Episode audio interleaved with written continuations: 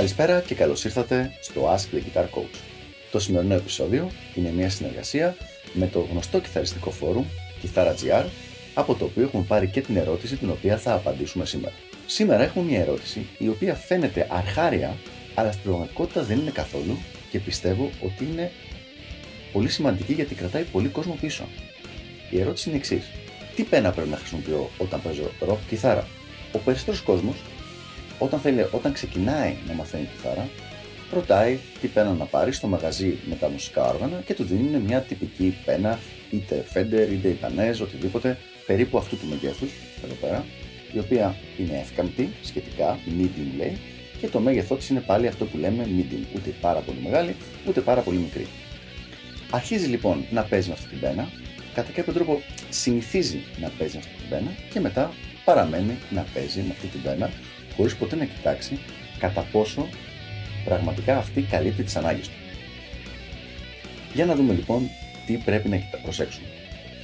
Γενικές οδηγίες. Καλό είναι η πένα να είναι τουλάχιστον 90 με 1 mm ε, χοντρή, έτσι ώστε όταν παίζουμε να μην λυγίζει. Δηλαδή, την ώρα που χτυπάμε τη χορδή, να μην λυγίζει η πένα μέχρι να την αφήσει. Αν λυγίζει, αυτό που συμβαίνει είναι ότι εμείς δίνουμε την εντολή με, ελπίζουμε, σωστό timing, αλλά μέχρι να αφήσει τη χορδή η πένα έχει περάσει χρόνος. Το οποίο σημαίνει ότι μας βγάζει εκτός χρόνου. Όταν η ταχύτητα του παίξήματο είναι αργή, αυτό δεν είναι ιδιαίτερο πρόβλημα. Αν όμως κάποιος προσπαθήσει να παίξει σχετικά γρήγορα με μια τέτοια πένα, δεν θα είναι καλό το αποτέλεσμα γιατί θα είναι εκτός χρόνου και θα ακούγεται και σχετικός θόρυβος. Μια από τις πιο συνηθισμένες επιλογές των καλών κιθαριστών και των τεχνικών κιθαριστών για μελέτη είναι αυτή εδώ η πένα. Αυτή είναι της, της Dunlop, η Jazz 3. Υπάρχει σε δύο παραλλαγές, μία που είναι με μητερή μύτη και μία που είναι με πιο στρογγυλεμένη. Συνήθως για την καλή τεχνική, καλό είναι να έχουμε κάποια μητερή πένα η οποία να βοηθάει να χτυπηθεί η χορδή χωρίς να χαθεί στα, στο πάνω και στο κάτω. Οπότε καταλήγουμε σε θέλουμε να είναι όσο πιο μητερή γίνεται. Ένα άλλο πολύ συνηθισμένο πρόβλημα που έχει πολλοί κόσμος είναι ότι λέει ότι υδρώνουν τα χέρια του όταν παίζει. Μια πάρα πολύ καλή λύση σε αυτό το πράγμα είναι πένες σαν και αυτήν εδώ. Αυτή η συγκεκριμένη είναι της Ibanez, η οποία έχει ένα μικρό σαν γυαλόχαρτο το οποίο είναι, δεν γλιστράει και άμα το πιάσεις δεν φεύγει η πένα την ώρα που παίζεις. Πάμε τώρα να δούμε τις δικές μου επιλογές. Θα σας πω την επιλογή που είχα μέχρι πριν από ένα χρόνο περίπου, καθώς και την τωρινή μου επιλογή.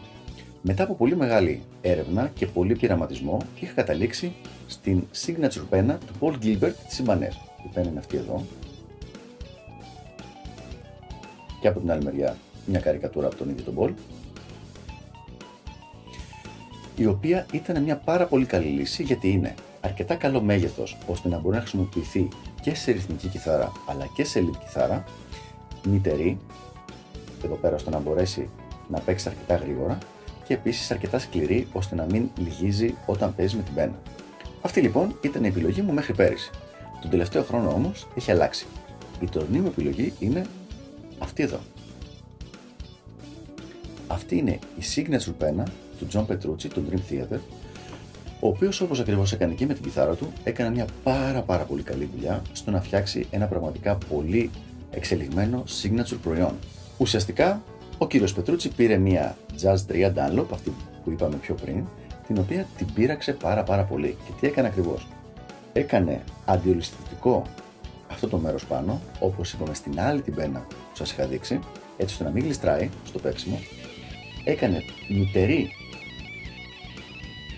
τη μύτη ακόμη περισσότερο και έδωσε ένα έξτρα κλειστερό υλικό εδώ έτσι ώστε όταν παίζει με την πένα να μην κολλάει πουθενά στις χορδές. Οπότε λοιπόν, ανακεφαλαιώνοντας, εγώ προσωπικά προτείνω μία από αυτές τις δύο και με ποιο τρόπο θα διαλέξετε ανάλογα με το μέγεθος. Αν προτιμάτε λίγο μεγαλύτερη την πένα, πάμε σε αυτήν.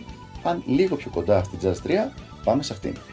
Γενικά όμως το σημαντικό πράγμα δεν είναι το τι θα κάνετε, αλλά τι θα αποφύγετε.